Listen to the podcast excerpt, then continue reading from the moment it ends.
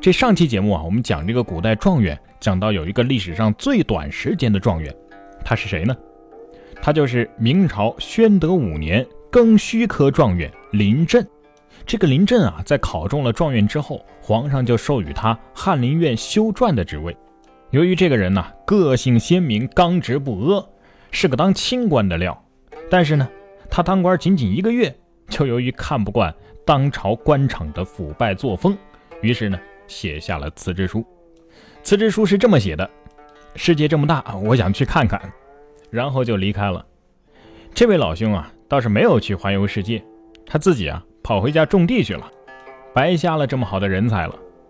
不过呢，这当状元有当状元的快乐，当农民也有当农民的快乐。快乐是在于感觉，幸福在于满足，只要他自己开心就好了。在前两天的故事当中啊，我们讲过一个叫王四忠的，他那个状元是打架打出来的。这儿还有一个，哎，比他运气还好一点这个状元是被皇上抓阄抓来的。话说呀，崇祯皇帝即位之后，很想有所作为，于是呢，在崇祯元年就开科取士。殿试之后，阅卷大臣们精心挑选了排在前三十六名的卷子，然后呢呈给崇祯，让他做最后的审定。但是啊，崇祯怀疑凭自己的眼力未必能够选出贤才，于是呢就点了香，祈祷上天，啊请求赐给他一个有真才实学的人。随后将这三十六名的进士啊名字全部抄下，做成揪，放入罐内，然后呢用金筷子去夹。嘿，你说邪门不邪门啊？夹了三次都是这个叫刘若宰的人。崇祯一想啊，这三次都是你，看来咱俩有缘呐，这状元就是你的了。然后就定了刘若宰为状元。其实要说幸运呢，还有一位也很幸运。清朝道光年间有一个状元叫孙家鼐，他在殿试的时候呢，把卷子里的董仲舒的舒服的舒写成了书本的书，这算是这个状元的一个漏洞。当时在清廷里啊，有这么一个规定：阅卷大臣在大卷当中要选出前十本叠放在一起，头一本就是状元，然后呢呈给皇上再做决定。皇帝有时候呢就会照着原来叠好的来定状元，有时候呢会把这个次序啊来颠倒一下，抽换一下，然后再定。而那一次殿试呢，孙家鼐写的那个错别字啊，十个阅卷大臣都没有看出来，于是呢就被拟定为第一名状元。叠放在头一本里进城，道光皇帝没管，直接就照着这个叠放的次序给发了。于是呢，孙家鼐就这样中了状元。过了没多久啊，这十个阅卷大臣发现，哎，不对呀，这卷子里面有那个错别字儿。于是呢，就联名请求皇帝，哎，还是改一下状元吧。但是因为这个状元是道光帝自己钦定的，都已经昭告天下了，怎么好追究呢？而且啊，就这么一个别字儿，也不碍什么大事只要大体上没什么就可以了。于是孙家鼐就大魁天下了。这位幸运的别字状元，从此以后官运亨通，直上青云，官至大学士、军机大臣呢，还当了同治皇帝的老师。之前咱们还讲过一个历史上最后一名状元，叫刘春霖的。他那个状元啊，是因为他的名字好，被慈禧皇帝给选中的。其实啊，因为名字好就选定为状元的还不止他一个。下面这两位啊，也是因为名字好而被选上的，也都是清朝的事儿。在清朝乾隆五十四年的时候，乙酉科开考的时候，乾隆皇帝啊，这个时候已经是七十九岁的高龄了，年龄问题成为他主要的心理负担。殿试过后，阅卷大臣将前十名的卷子呈送给他审定。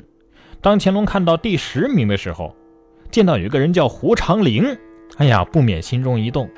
长龄，长龄，这俩字不就意味着长命百岁吗？于是大笔一挥，钦点胡长龄。为状元，还有一位呢，是清光绪二十九年，这正逢慈禧太后的七十大寿。这一年的殿试当中啊，主考官们发现，这应试的举人当中有一个叫王寿鹏的。寿鹏，寿鹏就是寿比彭祖的意思啊。彭祖可是传说当中的老寿星，活了八百多岁。所以啊，为了讨慈禧欢心，考官们决定就你这个王寿鹏为第一名，呈太后审定。果然，这慈禧见了这个名字啊，那是很是欢喜，顺利的钦点他为状元。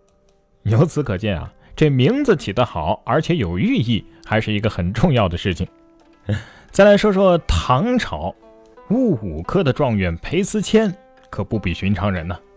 他可以算是史上最厚脸皮的状元了，因为他这个状元啊是他自己求来的，啊要来的。在唐文宗的时候啊，宦官裘世良掌权，朝臣的生杀允夺都在他的手中，而裴思谦呢，当时只是一个秀才，但是啊，巴结权贵的功夫十分的了得，很快就和裘世良打得火热。